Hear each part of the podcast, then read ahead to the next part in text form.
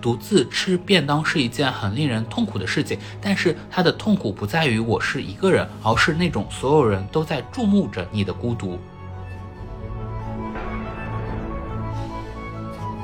我们都是最天真、正常、最再正常不过，只不过是在这个社会上成长起来的四十个女孩。当我们被放在一起的时候，这个叫做雌竞的系统它就开启了。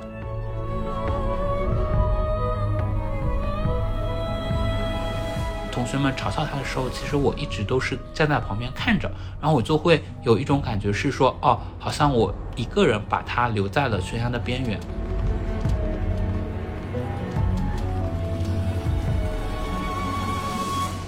我知道眼睛呢，亲爱的颜真，想我了吗？我知道听众朋友们呢，听众朋友们想我们吗？好了，不演了。欢迎大家收听新一期的处女武器播客，我是诗雨，我是小吴。最近的《黑暗荣耀》上线了，相信大家一定都跟我们一样，度过了漫长的一个月煎熬之后，终于等到它第二季开播。对我跟诗雨在第一期开播的时候都很疯狂的痴迷它。是的，每天脑海中都不断的回想尹吉娜。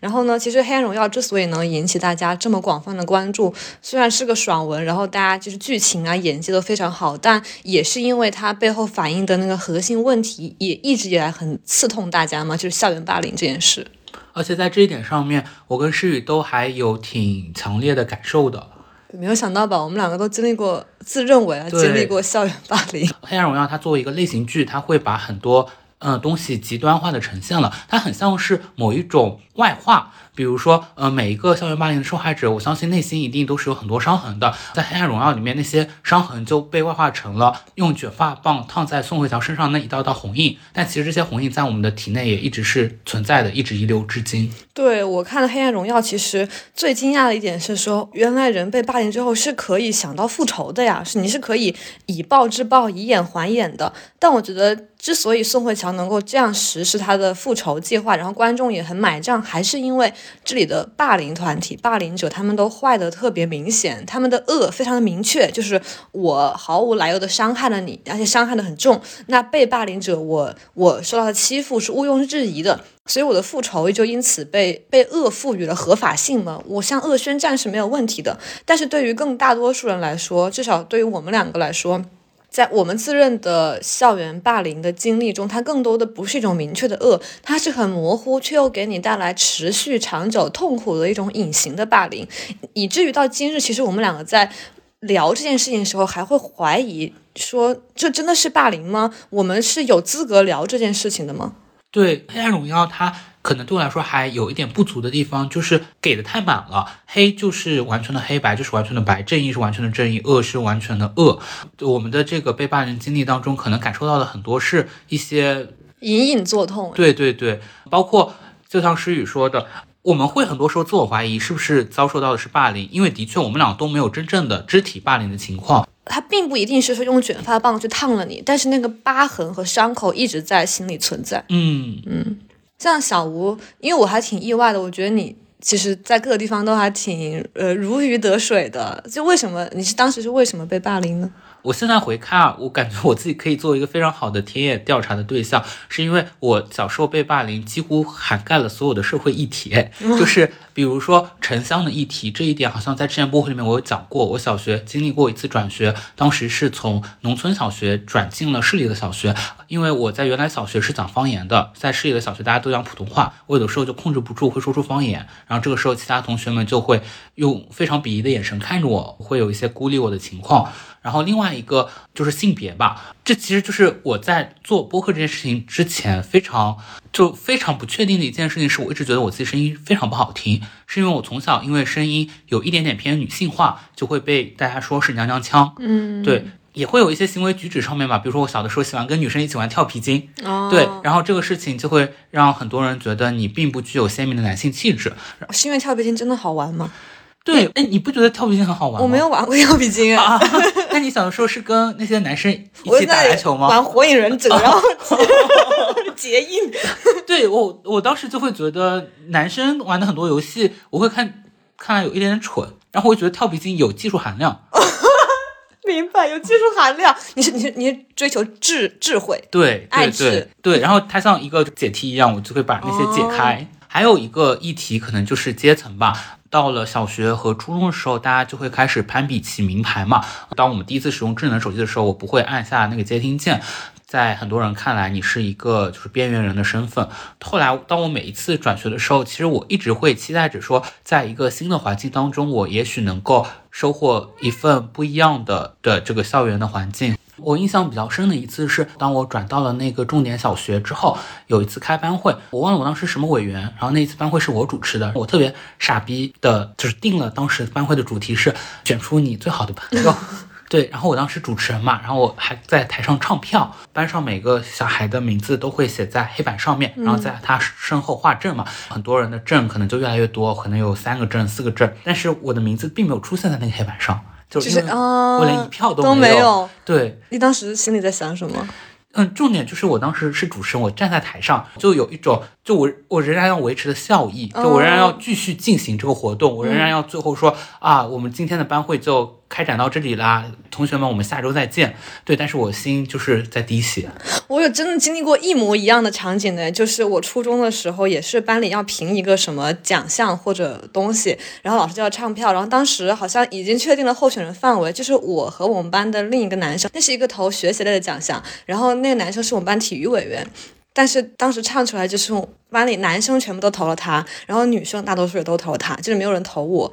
然后当时我就非常难过，但最后老师还是把奖项给了我，你知道吗？就是这些荒谬，就是他是 老师反转，老师要全班投票，但最后没有没有几个人投我，但老师还是把奖给了我，所以他就让大家更讨厌我了。我觉得我所遭受的校园霸凌基本上都是在这个逻辑下进行的，就是因为我从小学、初中到高中，很不幸一直是班长，然后。小时候，因为是呃，我的姑姑是学校的老师，大家就会觉得你是教师子女嘛，可能老师或多或少会有点偏心。加上我成绩又一直比较好一点，更重要的是，我从很小时候开始，我性格特别张扬，很大大咧咧。做班长的时候，你需要管理班级，然后我就会直接去吼同学，就是你不要讲话了，就是这种。会不会在同学心中，你也是霸凌他们的人？对，对，我就，哎。对不起，仔仔，对不起。就在你人之初的时候，性本恶，然后你从来不考虑任何其他人的感受，你觉得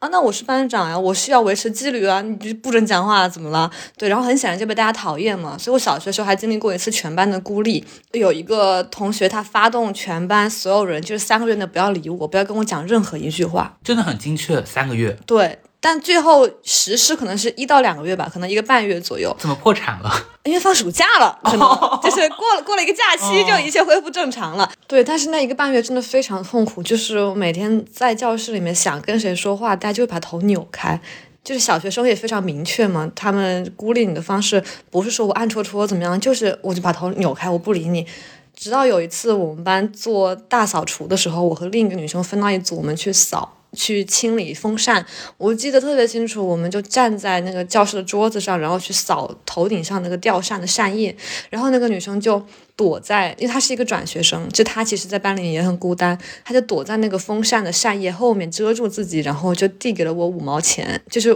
五毛钱的硬币比较好藏嘛，就塞到我掌心上，跟我说我可以下课去小卖部买一包辣条。天呐！对啊，当时那个瞬间我真的就要哭出来了，因为。那是过去的几十天里全班唯一一个跟我讲话的人，但他会害怕他跟我说话被那个发起孤立我的同学看见，嗯，就是会偷偷的装作这一切。对，我就想到，不管是《黑暗荣耀》还是《少年的你》，真正的主角其实是霸凌的幸存者，嗯，但在他们出场之前，其实有另外一个被霸凌的一个小孩，但这个小孩可能因为各种原因，他甚至没有撑过去。对，但是他们中间一般都会有这个小孩跟后来的这个被霸凌的这个主角之间的一个互动。嗯，对，但是你知道，在这样的一个环境下面，一个弱者和另外一个弱者，他们并不可能真正形成什么有效的同盟的。嗯，是的。然后这件事情就就小学时间这种被大家孤立的经历，就让我开始反省，是不是说我性格有很大的问题？我确实不招人喜欢，所以我就开始很想努力的把自己调整回一个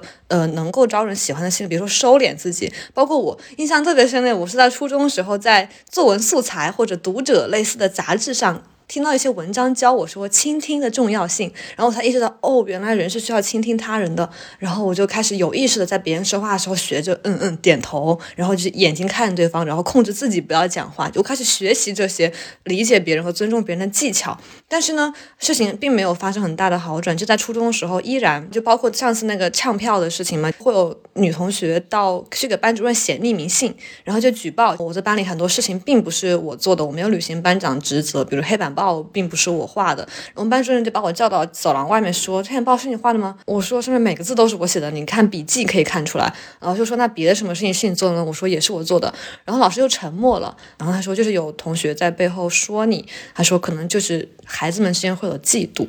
那是我第一次明白，就是原来这个事情它背后的原因可以用嫉妒。这个词来命名，但当然，这从那个时候到现在，我一直在心里面反思，是不是我有点太看得起自己了？就是因为你说别人在嫉妒你，其实是一个有点自恋的表述，肯定中间我自己有很大问题啊，不光是说别人讨厌我，不然他们怎么不讨厌别人呢？但确实，在整个青春期里面，一直都会有与之相伴的，就不被人喜欢的这种隐形的霸凌在我身上。对，然后是因为你刚才讲到，就会发现，在校园霸凌当中会不停的出现老师的身影嘛，嗯，对，然后有的时候甚至是起副作用，这就让我想到我上一次去做心理咨询，讲到了我童年的被孤立的经历，当时心理咨询师就问我说，你当时没有想过要跟父母或者跟老师说吗？当时把我问住了，因为。这个选项从来从来不会出现在我的脑海里，然后我当时在想为什么，就后来就想到说，可能是因为确实小孩社会它是有一套自己独立运转的系统和规则的，跟成人社会非常的不一样。对，之前我看过一本书叫《光明共和国》嘛，它里面就讲了一个小孩王国。那这个小孩王国里面，但凡有一个人跟成人社会去通气，会被视为这个王国的叛徒，甚至你有可能遭遇的是比单纯被孤立更加严重的惩罚。对，我觉得我现在完全就是这样，因为我小学的时候是教师子女，然后初中时候班主任对我的偏心又特别明显，以至于到了高中也是，就是。老师们一直都比较喜欢我，但大家都不喜欢老师，所以我就会被大家定义为老师们的走狗。然后这件事情就会成为他们厌恶我、把我划分到老师阵营的导火索。然后一旦你跟老师或者家长说这件事的话，他就会反过来加剧这个情形。我有次无意中跟我妈说了，然后我妈就转身就跟老师说了，殿堂老师就在教室里面说：“你们不可以这样对好学生。”然后哇，这个话真的是毁灭性的，从此以后大家对我的就是变本加厉的孤立。那其实，在这种长期被孤立和霸凌的环境当中，我们都还是会想到一些我们去应对的解决方案的。我当时的应对解决方案 就也特别搞笑，就是我要考第一名。就是 虽然我被校园霸凌和我的成绩并没有什么关系，但是我当时就会觉得好像是一种逃避策略吧。事实上。我考第一名也没有办法去解决没有人和我玩这个问题，但是它至少让我会觉得在某一个维度上我是有所依傍的，而且可能也是有一种期待，是说如果有一天我考得特别好，我就可能走到一个更好的世界，没有霸凌的世界。我昨天给我妈妈打电话的时候，她突然讲到了一个细节，我以前不知道的，是我在转学之后的第一周回家以后，她发现我那个时候像有强迫症一样，我把拿回来的作业。就是写了擦掉，擦掉重写。嗯，就是他好像发现我一直对于我写下来的答案非常的不满意，或者甚至不是答案不满意，是字迹非常不满意。我一直想要写出一种非常标准的字迹，然后他那个时候就意识到我好像对于成绩这个东西有一种非常强迫性的执着。执着，对。然后我意识到可能是跟霸凌的经历有关系的，但是我其实没有意识到成绩也会变成被霸凌的理由之一。对，就像你刚刚说的，因为你成绩很好嘛。你成绩不好了，想跟大家分享一个奇葩的事情。我上一次分享过，我考了高考状元之后被全校第一删 QQ 这么一个事情。其实还有另外一个事情，当时我想要去宴请我的初中同学们，当时打算是请两桌，其中也包括了在初中的时候一直考我们班级第二名的一个男生。然后结果到了宴请当天，我突然发现有一桌的人都没有来。就我已经准备好了两桌，但是只有一桌人来了。我后来才发现，说是那个考第二名的男生，尽管也被我邀请了，他也答应了我的邀请，但是他故意选择了跟我的宴请在同一天举办了他的宴请，哦，把这一桌同学全部薅到他的那个宴席上了。哦，其实是在竞争，哎，一种人际关系上的竞争。对，而且明显他可能在成绩这方面。输给了我，但是在这个方面他获得了成功。对对我来说，这方面其实关系上的成功对我来说比成绩上的成功要重要的多得多得多。所以我其实一开始听你说。你面对被大家讨厌的解决方案是说考第一就可以解决这件事，我还蛮诧异的，因为我会觉得考第一就是让你被大家讨厌的原因之一。我不知道是不是因为是女孩，就是包括我们之前看到《女孩们的地下战争》这本书里面，它有分析说，长期存在在世界各地青春期女孩们之间隐形的那种复杂关系和霸凌、互相欺负，其实是因为对女生来说，关系是更致命的。像男生他们有冲突，你可以以打一架来解决，但女生就是那种微妙的在地下的东西。对我来说，完完全全是这样。对，因为那本书好像也有讲到，这也是对女孩的一种文化规训嘛。女孩们是不能正面跟人发生冲突的，但是女孩们又的确经常会有一些负面的情绪，那她们只能通过这种迂回的方式表达出来。对，我觉得在我高中就是真正的青春期，十六到十八岁时间，就是这个东西一直在苦苦折磨着我。我会觉得说考第一是一个解决办法嘛？但对我来说完完全全相反。我是说，如果有人告诉我只要不考第一，我就可以不被讨厌，我就可以在关系上获得成功，那我就一定会。我心甘情愿考倒数第一，那你就是没办法控制自己的成绩。不是因为因为没有人明确告诉你这点嘛？就其实根据跟他们相处的关系，你会觉得就算我考倒数第一，他们也会讨厌我，而且相反会变成嘲笑你，就是因为是你，就是已经确定要讨厌你了，你干什么都会讨厌你的。我就是当时很想拼命的寻求一个答案，就是为什么是我？然后我要到底要怎么做？你们如果告诉我，只要我怎么做了，你们就会喜欢我的话，我一定会。把这个事情作为我人生中最最优先的事情，我去完成它。因为关系对我来说，就是我就是最害怕就是被人讨厌嘛。在青春期的时候，我觉得很命门，对，这是我的命门。我就感觉这里面存在着一个性别的差异。比如说，我们经历当中，如果一个男生他足够的强，好像是从来不会被人讨厌的。但是一个女生，如果她变得非常的张扬，或者像你所说的特别爱出风头，可能就会被大家讨厌。我也记得《女孩的地下战争》那本书里面有讲到，就有一类女孩特别容易被人讨厌，叫看上去了不起的女孩。那我觉得好像你很符合，因为它里面就讲到，对于女孩来说是一种可以但是的模式。女孩们可以优秀，可以漂亮，但是。你必须足够的谦逊，你必须足够的不显露出来。尤其是，其实《女孩们的地下战争》这本书，它的英文名字叫《Old Girl Out》，就是奇怪的女孩就出局，或者说就是 Old 就是独特，对，就是独特的女孩就会出局嘛。其实它真正的意思，只要你跟别人有一点不一样或者打眼的地方，你就会被这个团体所排斥。然后，当我十六岁的时候进入高中时候，我已经意识到了这一点，尤其是我们班是一个。文科重点班，他有四十个女生和两个男生。就我并我想强调说，我并不是要说女生们就是像大家所刻板印象中的，比如说心机很多或者勾心斗角，就当然不是这样。但确实在这个女生的环境中，女性关系的特质会被很大的放大，她和男性处理关系的方式是不一样的。然后在这个群体里，我已经吸取了以前的教训，我知道大家讨厌张扬的人，所以我一进入高中，在那个暑假，我就跟自己说，我要成为一个温柔、谦逊、低调、平和的人。我甚至记得那时候我看《萌芽》，上面有一个小说，里面描述他们班的女班长。就是一个阳光般和煦温柔的人，他名字叫方晴，晴天的晴。我当时就在心里跟自己说，从今天开始，我就是方晴。对，从今天开始，我要做一个像方晴一样的人。开学第一天跟大家说，同学们，以后你们叫我方晴。对，然后我进去之后就尽我所能的压抑我的性格，结果发现适得其反，就是我的自我矫正彻头彻尾的失败了。所有人都觉得我是一个特别别扭，然后做作端着的人。我那个时候甚至他们会给我一个外号，叫做端庄。虽然这个外号听起来就端庄并不是一个贬义词，甚至很多大人会拿来夸奖你，但是。当他出现在你的同龄的女性朋友们口中的时候，他们会这样会讲你哎端或者端庄，就这样，他是其实就是讽刺你很端着，你的身体很别扭。当时我非常绝望，就是我觉得我已经首先我察觉到的问题是我太张扬，你不喜欢我，那我就压抑这一面。但为什么你们还是不喜欢我呢？会有一个女生，她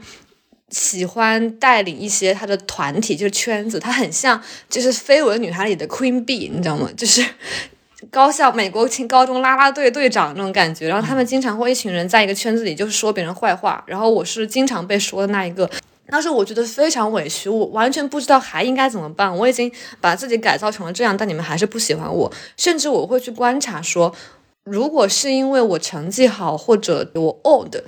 然后你们讨厌我的话，为什么班里面有另一个女生，她也很漂亮，然后她成绩也很不错，但她却被这个 Queen B 首先就吸纳成她的好朋友，迅速融入这个圈子，而我为什么会被排挤？后来我想了很久，我觉得可能是因为我又体现出一个大家会觉得不应该出现在女孩身上的特质，就是我那段时间那个时候好胜心非常强，比如参加什么活动或比赛，我都会特别积极的报名，然后老师说一个问题，我就会 忍不住想举手回答。你知道，在学生时期举手。回答问题是件会被人讨厌的事情，这潜规则我也是花了很久才就是观察到。然后当时在高中就我感觉被大家孤立的高峰是一件事情，就是我们当时学校呃全市举办一个作文比赛，非常重要。在作文比赛举办前一周呢，我们语文老师布置一个周记的作文，然后他印发了三篇范文给大家看，其中一篇范文是我的。后来下一周大家参加比赛之后，结果出来，在网站上公示了一个特等奖的作文。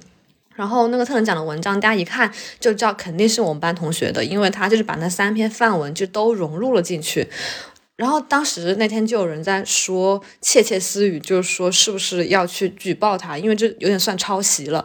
大家就在讨论这件事。结果第二天公布她是谁之后，发现她是我们班一个人缘很好的女孩，然后大家就不怎么再说要举报这件事了。但后来不知道为什么还是有人举报了她，然后因为这是她获得了特等奖嘛，是学校的荣誉，所以老师们对于被举报这件事非常愤怒，就开始在班里面调查是谁举报的。在没有任何证据情况下，所有人都觉得是我举报的，因为那三篇范文中的另外两个作者都获了奖，只有我参加这个比赛，但并没有获奖。然后大家就都觉得这是我会做出的事情。我感觉你在大家的心中的形象特别像偶像剧的反派女二，哎，谢谢谢谢。就是女一是那种温顺小白兔，然后人畜无害；女二可能是那种很张扬，然后总是要把自己的所有锋芒都展露出来的。对，但是女二至少她获得了快乐，对吧？她是自洽的，她张扬，她自由，她快乐。但是因为她她不需要关系，被讨厌也无所谓，她有自己的朋友。但是我没有，就是我会因为成为反派这个角色而痛苦。我想让自己是正派，我想融入主角团。所以我就会拼命的改造，可是我发现改造也并不被接受。对，然后那段时间我完全是真的很像一个恶女，就是在教室里面，首先没有没有任何人跟我讲话，他们就此时就不像小学的时候一样是，呃，比如会把头扭过去，就是你找他们说话，他们会回复，但就是很很简短，然后也不会有人主动跟你说话。然后那个拿特等奖的女生本来是我关系还不错的朋友，从那以后她路上看到我就是头就是不会正视我，然后就直接当做没看见走开。还有一次我去洗手间的时候。就那隔间里有我们班两个女生在议论，就说是诗雨举报的吧，然后他们就说肯定是啊，然后当时我特别生气，然后我就推开那隔间的门，我就走出来，我说谁跟你说是我举报的？哇，这好电视剧啊！然后那个女生就哭了。就是那个在背后说我的女生哭了，她就一路从哭着从卫生间跑回了教室，然后等我晚她一步回到教室的时候，就所有人都拿一种看女反派的眼神看我，就是我不仅举报同学，我还欺负哭了另一个弱小的女生。然后当时我特别特别绝望，我每天晚上只能我们住宿嘛住校，我就只能躲在寝室的阳台上等大家都睡着之后，跟我妈小声打电话，然后一个人蹲在阳台上捂着嘴巴都不敢哭出声音。嗯，刚才你讲到了那种被同学们视为反派的心情嘛，这一点我也很有感触，因为我们总是希望成为就某一本小说或者某一部剧的主角，比如说那个时候看《哈利波特》，啊，你肯定最想成为就是主角团的一员嘛。你会发现，《哈利波特》它某种意义上也是被校园霸凌的一个成员嘛，被马尔福们霸凌，对，但是他是主角，他还有罗恩，还有赫敏，他们能够形成一个小团体。那个时候我其实也特别喜欢幻想形成这么一种弱者，对弱者同。萌吧，在小学和初中的时候，我其实一直都是特别独来独往的。这件事情本身是会给我带带来负担的。我有一个特别奇怪的一个心境，就是我那个时候特别喜欢上课，是因为我觉得上课的时候大家是被安排的，强制性的坐在一个教室里面学习，你是看不出来大家关系的暗流涌动的。哦。但是下课铃一响，大家就会结伴的去吃饭，所以吃饭成为了我中学时代最痛苦的回忆。我后来看金爱烂，他有一篇小说里面就讲到了一个事情，我觉得讲的非常贴切。他就会说，独自吃便当是一件很令人痛苦的事情，但是他的痛苦不在于我是一个人，而是那种所有人都在注目着你的孤独。我觉得大学非常好，是因为大学大家都一个人吃便当，对大家不会觉得这件事情有什么。但是在中小学阶段不是这样，但是等我到了高中时候，我那个时候就真的有一个朋友了。我们两个就形成了一个弱者同盟。我觉得也是，就是我高中的时候，很多和霸凌还有人际关系相关的事件都发生在就是饭堂、食堂里，一个是。呃，有我之前被大家讨厌，我很清楚他们不喜欢我，但我太痛苦了，因为一切都是在暗中发生的，我就很想搞明白我的问题是什么。然后你们是真的不喜欢我，还是我太敏感了？于是有一次我一个人在食堂吃饭的时候，我就碰到了其这个团体中的其中一个较为边缘的女生，她看起来略为友善，我就鼓足了勇气问她，我说你是不是讨厌我呀？她当时抬头用一种特别就是看傻子眼神说，是啊。然后当时我就愣住了，就是所有我所幻想的那种没有啊，我不没有讨厌你啊。然后我说啊，你告诉我吧，我哪里做的不好？这种友善场景全部都崩塌了。就他他很明确的告诉你，对啊，我就是不喜欢你啊。然后他吃完饭就走了，然后我就一个人坐在那个地方，就是眼泪流在那个不锈钢的餐盘里面。对，其实，在坐在教室里面，可能某种程度上是强制性的，或者甚至有一种表演性的。但是在饭堂里面，呃，可能小孩子们所有的那些天性中丑陋的部分，可能就暴露无遗。对。我自己是因为一直以来都一个人吃饭嘛，但是到了高中的时候，有一个人愿意跟我一起吃饭了。当时我也会感受到，我愿意跟他做朋友，也许并不是我们真正有多么深厚的友谊，而是我不用再一个人吃饭了。就像女生，你不用一个人上厕所了。对。每次下课铃打响之后，那我们两个就很自然的结结伴一起走。就是我也很理解他为什么会跟我做朋友，是因为他可能某种意义上是比我更边缘的一个存在。他比我成绩不好，社交能力也比较差，比较沉默寡言。对，所以可能我也是他能够去交到的唯一一个朋友。嗯，你也能够感受到，在我俩的这个关系当中，有可能我甚至是更强势的那一方。我后来就发现，慢慢的，我会有一点点嫌弃我这个朋友了。嗯，我甚至会有一种感觉，说他是不是在阻碍我去结交那些更好的朋友？好是要打引号的，就是可能是在校园阶层上更高的朋友。后来我就会想要有点像甩掉他。嗯，然后我当时也不知道我应该怎么去表达我这个意思。后来就变成了下课铃一响，我自己会快步的冲出去，我就会不等他，但是他也会一头雾水，不知道发生了什么，他就也快步的追上来，就有一点像我快步的走，然后他又快步的追。哦，这些发生在过我身上，可是我是被甩的那个人。小学的时候，我会跟一个女生一起骑自行车回家，因为我们家住很近。后来我发现，每次她都会提前先骑自行车，骑得很远，就不想跟我一起骑。然后我就会加足马力蹬那个车轮，然后我就追上去问她，我说：“等等我，等等我。”然后她就会捂住耳朵，你知道吗？她就右手骑车，然后左手捂住耳朵，就不想听，然后继续往前骑。那个时候我还特别困惑，我说：“为什么呀？”你解答了我的困惑。我会觉得，现在回想起来，我某种程度上也做了霸凌者。嗯，对我在单方面的对他实施霸凌，这件事情对我来说一直是心怀愧疚的，但是没有找到过一个很好的机会去跟他去解释。后来我们两个的友谊结局是因为他成绩不怎么好嘛，当时我是在重点班，他就被分流到了一个普通班。我们的友谊就自动被解除了。嗯，我觉得其实很重要的原因是因为校园真的就是一个地下世界，在这个世界里，每个人都有自己的阶层属性圈层，然后其实我们是都想让自己往更受欢迎的阶层去靠拢嘛。然后在这个地方，你真的如果你想受欢迎，你就一定会有会存在不受欢迎的人，你就会想跟他们划清界限或之类的。或者说对我来说，在女孩们的圈子里。有一个很重要的地方，就是当他们对我实施霸凌的方式，比如说在背后说坏话或者一起孤立你的时候，他们在这个形式中，他们的圈层更加紧密了，他们联系更深了嘛？那我不想被排斥，我想加入他们，所以我也确实尝试过。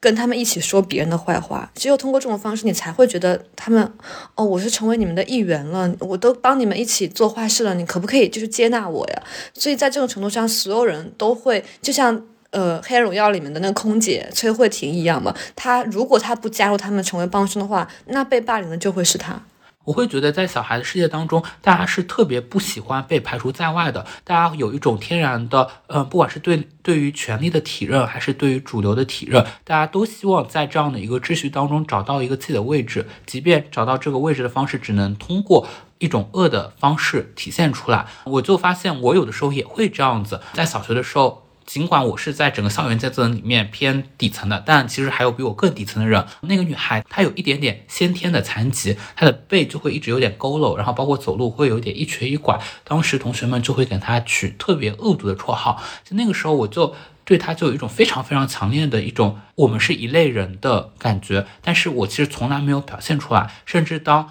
同学们嘲笑他的时候，其实我一直都是站在旁边看着，然后我就会有一种感觉是说，哦，好像我一个人把他留在了悬崖的边缘。这件事情也事后会让我有很强的愧疚的心理。就成年之后，我其实完全不关心我以前同学们在干嘛，但是我会去打探他的近况。后来我就听说，好像他这个病就有所好转了，好像他就真正的像个正常人一样的生活了。然后那个时候我就觉得非常的高兴，就某种程度上好像为我当时的冷眼旁观做了一点点的弥补。我觉得在很多校园中，霸凌一定是持续且循环存在的，然后每个人角色也是一直在发生变化的。我们既可以是被霸凌者，也可以是在不自知的时候成为的帮凶或者旁观者，乃乃至霸凌者本身。是，你有讲说你当时很困惑的就是为什么他们挑中的是你吗？对对。然后我当时也会一直以来有我的困惑，我我是想说，就为什么他们会这样？嗯，因为我会觉得是我好像很理所应当，因为我的确。深陷女性化是个娘娘腔，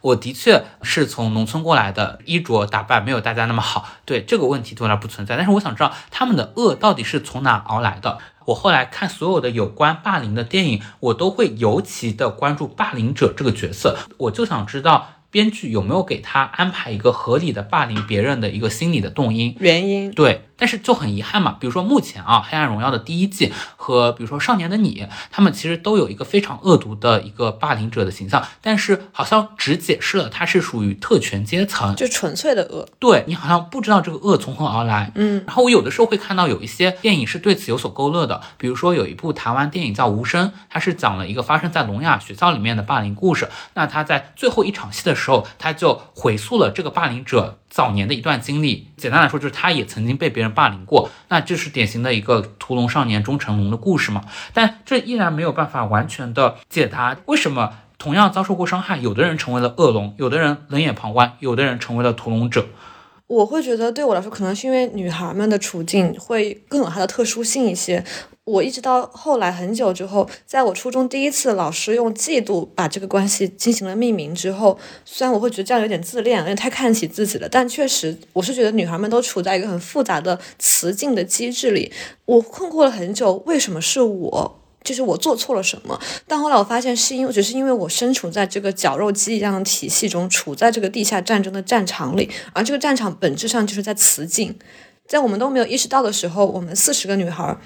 我们都是最天真、正常、最再正常不过，只不过是在这个社会上成长起来的四十个女孩。当我们被放在一起的时候，这个叫做雌竞的系统它就开启了，然后每个人都无法就是。你不能接受别人比你好太多，因为你会迎来你自己内心的不安全感。然后你在关系中霸凌别人、说他人坏话，其实也是因为你就通过这种方式才能够建立你和你朋友之间更亲密的联系，也是要获得人际关系的安全感。当我前段时间放假回家的时候，我翻到我以前小学同学录，然后看到那个时候我关系最好的一个女孩在我同学录上写的毕业留言，你知道什么吗？是希望你以后过得好，不要比我好。希望你发展好，不要太好。希望你长得漂亮，不要比我漂亮。那真的是他的心声。那个时候我会有点困惑，就我不知道这这封信是包含着爱还是恨呢？嗯，这个关系到底是喜欢我还是讨厌我呢？但我到现在回头看，就我明白，这真的就只是因为你们是朋友，但你们无法割舍你身身处在这个战场之中的那种撕裂般的痛苦。哦，我就想到《白莲花度假村》第一季里面那个富家千金，不是一定要找一个拉美裔的女朋友吗？就是一方面体现她是非常政治正确的，但另一方面，其实在这个权力关系中，她一定还是要比对方高人一等。对，然后我第一次意识到，就是霸凌者他们可能。并不是我们所想象那样，比如说像朴妍珍那样全然的特权阶层，然后很自洽、很完美，一切都很富足。他们也有自己的复杂性和恐惧感，是因为有一次那个带头孤立我的女生，她在和她的同党们一起，就是说完我一件什么事情之后，他们是当面嘲笑我。那次在教室里课间，我忘记是什么事，但可能真的把我惹毛了。反正当时我第一次在教室对他甩了脸色。就是我冷脸一下就冷下来了，就我以前都是对他们各种陪笑，哄着他们，但那次我就毋庸置疑的垮脸了。然后我就一个人坐在教室里，我的座位上，眼睛也不看他们，他们说什么话都不搭理。然后我就看见那两个女生，她们就去走廊上去窃窃私语，交头接耳了一会儿，然后一边说话一边往教室里看我。然后过了十分钟，他们就进来，然后两个人就。到我的座位旁边，就蹲下来，就我坐着，他们蹲在我桌旁边，然后跟我道歉，就说：“哎呀，你不会生气了吧？就对不起啦，不要生气了，我们刚不该那样说的。”那个时候我特别震惊，我说：“哦，原来你们是会道歉的，原来原来你们也害怕真的造成冲突呀？就女孩们关系的危险呃复杂性就在于，所有隐形的霸凌，它都是在影响关系，可是所有女孩都害怕真的破坏关系。”我也有一次察觉到霸凌者的缝隙，就他们不是全然的铁板一块的。那是我上初一的时候，因为大部分时候男性一定是更强势的那一个嘛。但是在一个特别短的时间窗口里面，比如说初中阶段，那个时候男生还没有发育，嗯，女生其实已经有点像一个大人的形象了。当时我初一，嗯，可能一米四，长得又很胖，典型的那种会被霸凌的小胖子的形象，就有高一级的一些类似于不良少女，就突然有一天在上。体育课的时候把我围了起来，围到了操场一角，然后我从来没有遇到过这种情况，然后当时就很害怕，我都快哭了，就觉得他们好像在窃窃私语，要商量应该把我怎么办。这个时候有一个女孩拨开不良少女的人群走了过来，她其实也是化了烟熏妆，烫了头，是很典型的不良少女的头头的形象吧。嗯，但她那个时候掷地有声的说了一句，说她妈妈就是我，我妈妈小时候教过她，她是个好孩子。她应该是挺有威望的，不良少女们就作鸟兽散。嗯，对。然后那个时候我就一直在想，她当时为什么要拯救我？嗯，我就觉得有一个原因可能是，也也许有点自恋，或者说我的过度想象，我会觉得可能她有一点点是觉得她好像已经堕落了，但是我还是一个很纯真的小孩，她好像需要守护我的这一份纯真。嗯，然后另外我确实认识她，在小学的时候，她是我妈妈班上的副班长，是我妈妈。说他可能教过的最聪明的小孩，成绩也一直都非常的好。但是他家父母离婚，他从小跟奶奶一起长大。进入初中以后，可能进入叛逆期，我就没有人管他了，他就走上了这么一条道路。然后我那个时候又有一个意识是说，哦，好像所谓的霸凌者和我这种好学生其实是只有一步之遥的。对，中间并没有一个说泾渭分明的界限，我在这边，他们在那边。对，包括我们在旁观一些霸凌的时候，就是你离他们到底又差多少呢？对。我印象很深的是，我初中有一次路过隔壁班，看到有一个就是一群不良少女把另一个女孩从班里叫出来，然后就在走廊上用尺打她的手心。当时我正要去走廊另一头办公室给老师送作业，然后我就抱着一摞厚厚的作业本，把头藏在那一摞本子后面就路过。这不就是《少年的你》的开头周冬雨路过吗？哦，是吗？嗯。就是你想这件事情非常小，它可能只发生了十秒钟，但我一直到现在都还很记得。我就在想，那个时候他们是在开玩笑，我会骗自己，他们是不是在开玩笑，还是说那个女生真的在被他们不好的对待？如果如果那个时候那个女生很需要帮助的话，我把头藏在作业本后面，我和他们伸出尺的人又有什么区别？对，刚才我们说了说了这么多，其实能够发现，我们那个时候被孤立和霸凌经历，对我们事后的人生有很大的影响。那诗雨你。自己有没有会想要跟《黑暗荣耀》里面的宋慧乔一样，就实施复仇？其实我在真正的青春期时候没有想过复仇这件事，因为我一直觉得是不是离开这个环境，我们各自成年之后就可以解脱。后来我发现没有。一方面是因为它的影响会持续伴随着你，一方面是这些人也并没有走出我的生活，哪怕我们后来很多都考上同一个大学，甚至还在同一个院系，然后他们一直在我的生活中，然后我们的相处方式没有发生任何变化。当时我们班有一个女生，她是特别喜欢，就说话会有一点阴阳怪气。就我其实也特别明白，只是因为我们都在雌竞这个系统里，她看到别人成绩比她好的时候，她会有种不安全感。比如如果老师单独给我辅导了，她就会说：“哟，诗雨。”老师又喜欢你了，又怎么就你一个人可以去办公室？就是这样。然后我们上同一个大学，后来在大学的时候，有一次我化妆之后准备出门去约会，在楼道里碰到他，他还跟我说：“哟，诗雨，打扮这么漂亮，是要干嘛去啊？”然后我当时就特别痛苦，特别害怕，我就立刻掉头回宿舍把衣服换了，然后妆卸了。你当时不应该大摇大摆说：“老娘就是这样。”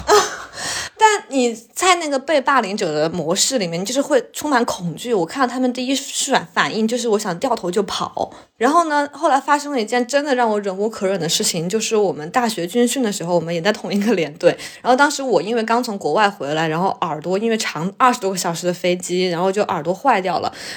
就就是秃聋，那个叫秃聋，就是落地之后那个耳膜它没有恢复那个弹性，就听不见声，眼角都听不见声音了。然后军训确实很累，然后我就在那个时候我就。因为耳朵受不了，第二天还要去打靶嘛，我就请假回学校，回市区去看病了。然后就相当于请了两天假，然后又回去之后呢，我又觉得军训很无语，我就写了一篇推送，就吐槽军训。然后那推送在学校里有点小火，就被转发了一下。然后那个女生看到之后，她就说。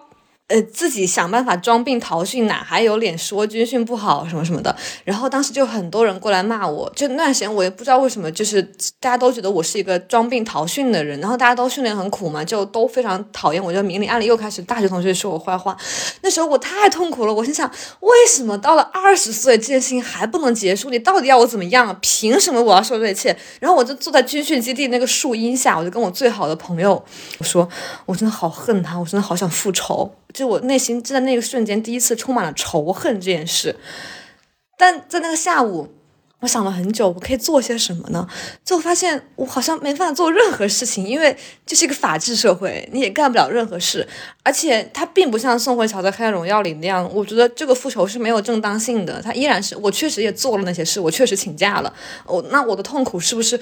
不不配被这样以眼还眼的报复回来？所以就没有办法。因为我频繁转转学嘛，对我来说，很多人转学有一个熟悉的同学跟你一起进入一个新环境是高兴的，但我完全不是，因为他们知道了我的前世，他们好像就是他们的出现就代表着他们会携带着我创伤的记忆，而很有可能他们就会把这些创伤的记忆在新的环境中又重演一遍了。嗯，是的。那你会在任何瞬间，在这种痛苦的时刻想到要向别人复仇这件事吗？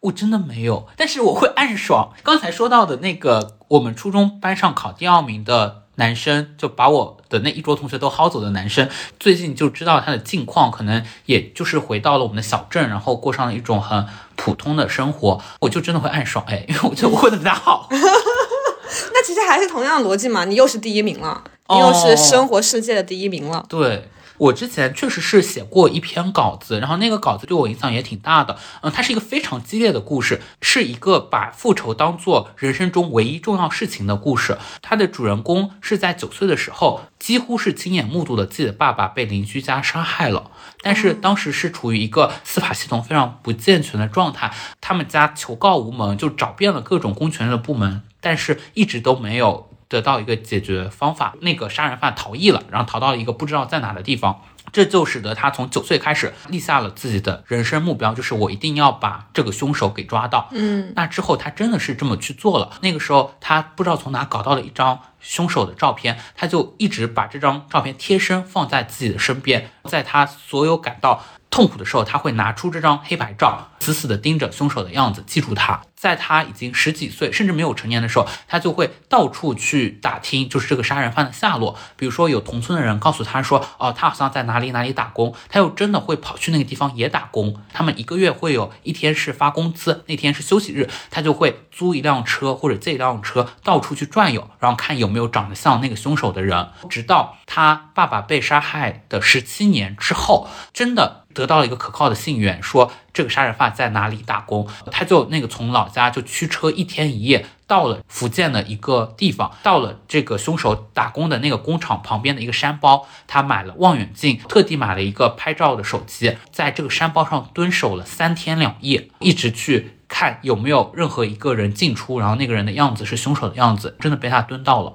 我当时就特别想要知道说。相当于他复仇成功了嘛？那一刻，他抓到了这个凶手，那他的心情是什么？他会不会真的想要上去把人家给杀掉？嗯，对。但是他就说，因为他等了十七年，等时间太久了，他特别清晰的知道，在这个时候，他最需要做的事情是不要轻举妄动，并且法治社会嘛，对他就是把所有的这些影像资料全部记录下来。立即去向公安部门报警了，这个凶手真的被抓获和判刑了。听起来很像一个就跟《黑暗荣耀》很类似的就是复仇爽文，一个很典型的类型片，就是我找到了我的仇人，然后把他绳之以法了。对我当时就是以这样的思路去写这篇稿的，我会觉得它非常好写，行动线也特别明确，这个主人公的心理动因也非常明确，也有戏剧张力。对对，他的一生就是以复仇为目标，并且他最终达成了这个目标，皆大欢喜嘛。嗯，但编辑点醒了我，他说。其实不是这样的，你好像没有注意到他为复仇付出的代价，他复仇之后的虚无，或者说以恨为唯一动力的人生到底是怎样的？因为我一直跟着他，就到处跑嘛。他那个时候在云南的各个公权力部门就一直在。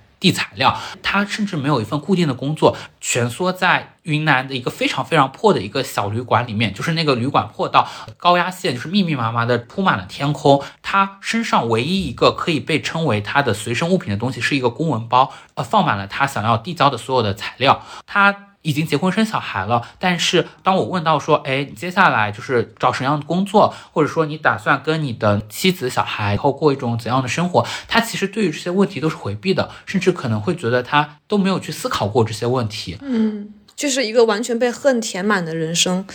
无论是这个人生本身，还是当这个恨被你勾销了之后，你该怎么继续走下去，都是。真正困难的问题，就像大家聊《黑暗荣耀》的时候，也会说很想知道第二季宋慧乔她复仇成功之后会是什么样的状态。对我当时去采访这个人的时候，他的节点就是他复仇成功了。但是我就发现，在此后的两年，他有的时候还是给我发微信，他会说他觉得当时父亲身上的伤口是多种凶器造成的，除了这个杀人犯以外，可能还有别的人是帮凶。包括他会觉得说，呃，当时的公权力部门确实不作为嘛，他希望把当时那些不作为的公职人员全部给抓起来。他在自己的主体诉求已经完成之后，也有一点点刻意为自己生成了很多别的需求，好像他除了不停的去复仇之外，他已经想不到他的人生。可以怎么过了？没有最开始那个动力了。《暗荣耀》里面其实比较打动我的一个细节是，宋慧乔和大嫂也形成了这么一个同盟嘛。但是就会发现，大嫂其实是一个形象非常，他会看到美好的东西的。对他会说啊。让我们一起来看一下这愚蠢的晚霞。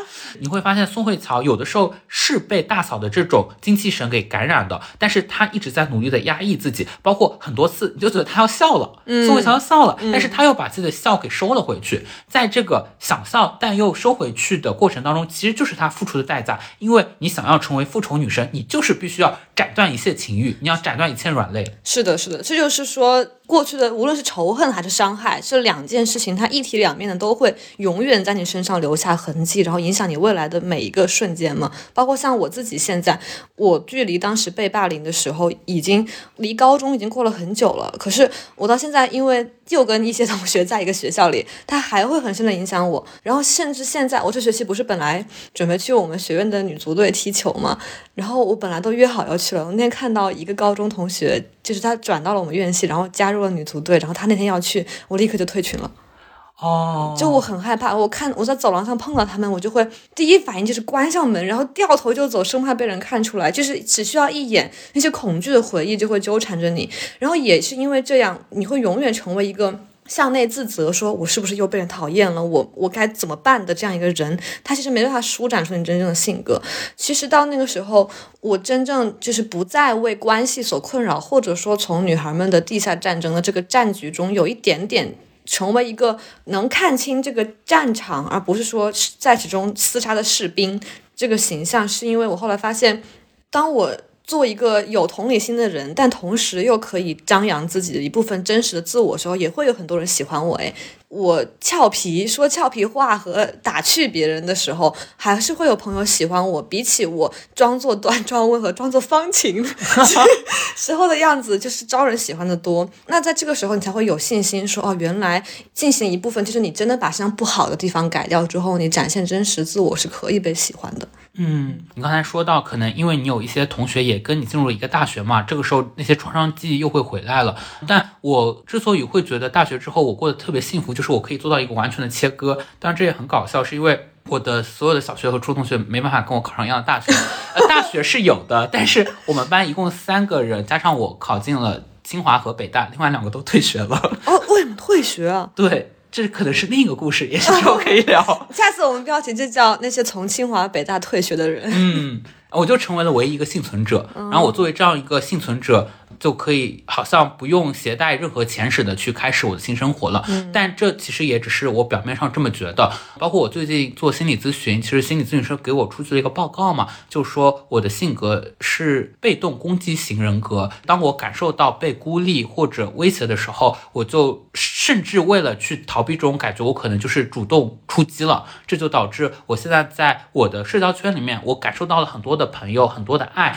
但是我可能希望我的朋友们都。紧紧的围绕在我的身边。当我一旦察觉到他们要离开我倾向的时候，我会非常的难过，甚至我不能接受他们主动离开我，以至于我需要提前离开他们。嗯，是的，我能从你身上很强的感觉到这种不安全感，然后也因为大家都有相同类似的经历嘛，所以我也特别能理解这种不安全感。然后对我来说，这件事情的影响还有一个侧面，就是我开始特别精于观察，就是人与人之间的互动。我很清楚什么样的行动会让人讨厌，比如我知道我是因为爱出风头，爱在老师面前现，然后容易被同龄人排斥嘛，所以直到现在，我有时候看到身边一些同样漂亮、优秀的女生，她们毫不避讳的就是施展自己的才能和张扬自己的性格的时候，我内心会立刻涌上一股悲伤，就我会觉得。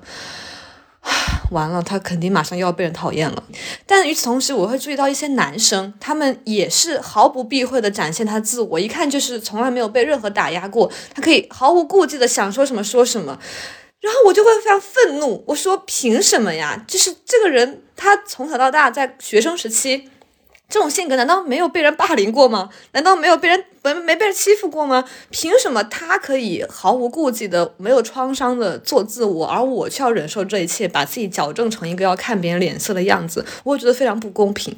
对我有注意到哎，比如说我们公司在开会的时候，有的时候老板夸奖你的时候，其实你当时的反应就会倾向于如坐针毡，而不是说我我就接受。你的赞美，对我觉得，我就完了完了完了，就是会不会大家讨厌我呀？然后我就会可能下次跟大家私下提起这件事，大家说老板又表扬你了。我说没有没有没有，那时候当时真的只是因为怎么怎么怎么怎么。但其实你说人有可能真正摆脱这个伤痕吗？我觉得很难。即使是复仇成功，就算那些伤害我的人他们过得不好，就像宋慧乔对颜真做那样，把他所有爱的人从身边剥夺，我觉得也不可能真正解脱。但我最近也是因为得益于 《女孩们的地下战争》那本书。我看那本书的时候，真的觉得每一个字都是在写我，它帮助我真的更好的理解了这一切到底是什么样的一个东西，就是我们都处在一个叫做磁性的这个系统中。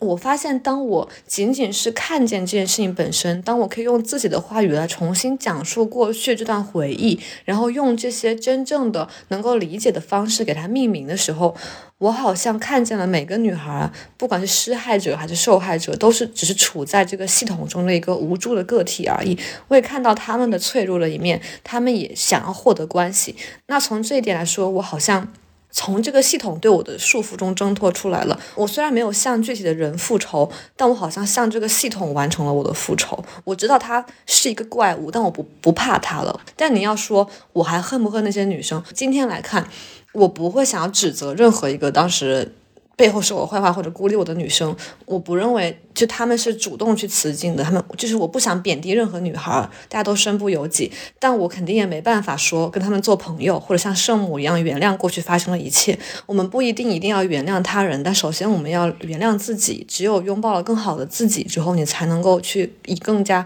开阔的视角去看待过去曾发生在自己身上的事情。对，我会感觉到我们经营的系统，像你经营的是一个父权的系统，那可能针对更普遍意义上的校园霸凌，就是一个社会支持的系统。从我们的视角来看，对我们造成的创伤其实已经不可避免的发生了，我们就这样了。但是我会觉得整个系统性的作恶，也许我们是可以去改变一点点的。就像《黑暗荣耀》里面，你会发现宋慧乔是求助过校医，求助过老师，求助过。父母，但每一个环节，所有人都晋升了。我就经常在想，如果在这个系统里面有一个人能够做出一点点改变，也许就不一样了。是的，包括你看宋慧乔，她能够走出来，其实也有那个校医的帮助嘛，帮她拍了那些照片，然后鼓励她。我觉得这对她是一个非常重要的，因为我有注意到宋慧乔在剧里面很少笑，但她面对那个校医的时候，他们后来见面，她是有笑的，就是感谢您。我也想到我初中的时候会在一起改，我们在班里轮流传阅语文默写的本。互相批改、匿名批改的时候，会有人在我的本子后面就狂写我们班另一个一直被排挤的男生的名字，然后在我们两个人身上画爱心。就我跟他其实一句话都没有讲过，但大家就会把我们两个绑定，就是两个不招人喜欢的人绑定在一起。后来语文老师收上那个本子去看的时候，他就问我，就说为什么要写你和他的名字啊？然后我当时用一种我现在都没想过，那时候十四岁，用十四岁女孩不该有的语气说，我也想知道。当时老师看了我一眼，然后他什么都没有说。就他其实我觉得是能察觉到这个班里暗中在发生些什么，但他什么也没有说，什么也没有做。那我可以来一个有希望的结尾，因为我妈妈是小学老师嘛，她前段时间就跟我讲了她班上一对小朋友打闹的故事，是嗯，他班上的班长是个女生，长得非常漂亮，成绩又非常好，她妈妈还是同校的老师，因此她脾气就有点骄纵，像个小公主一样。与此同时，他们班上还有一个非常瘦小的，可能家境也不是很好的一个男生。每次这个男生经过这个女生的座位的时候，这个女生就会打那个男生一下。但在我妈妈的理解当中，可能是小朋友之间的小打小闹。嗯，她当时电话跟我讲这个事情，让我当时就立即就。Trigger 到了我所有的创伤记忆，然后我当时情绪就还挺激动的，我甚至有一点点大声的跟他说，这不是小打小闹，这就是校园霸凌，这里面存在着很强烈的权力不对等的关系。这个男孩在当时那个处境他是非常孤立无援的，是他面对的是一个。尽管他们都是小朋友啊，但是另外一个人在各个方面的资源，在权力关系上都比他强很多。当时跟我妈妈争论了很久，我希望他能够更严肃的去对待这个问题。我妈妈当时在电话里面就沉默了，但下一次我们打电话的时候，她告诉我她开始看一些关于校园霸凌的书了。嗯，然后我就觉得哦，也许是不是我们是有一点点能力，我们可以去终止这一切，让这一切伤害只发生在我们身上。对，是一个好的开始。当一代人意识到的时候，他的下一代可能就会有点变好。好的希望。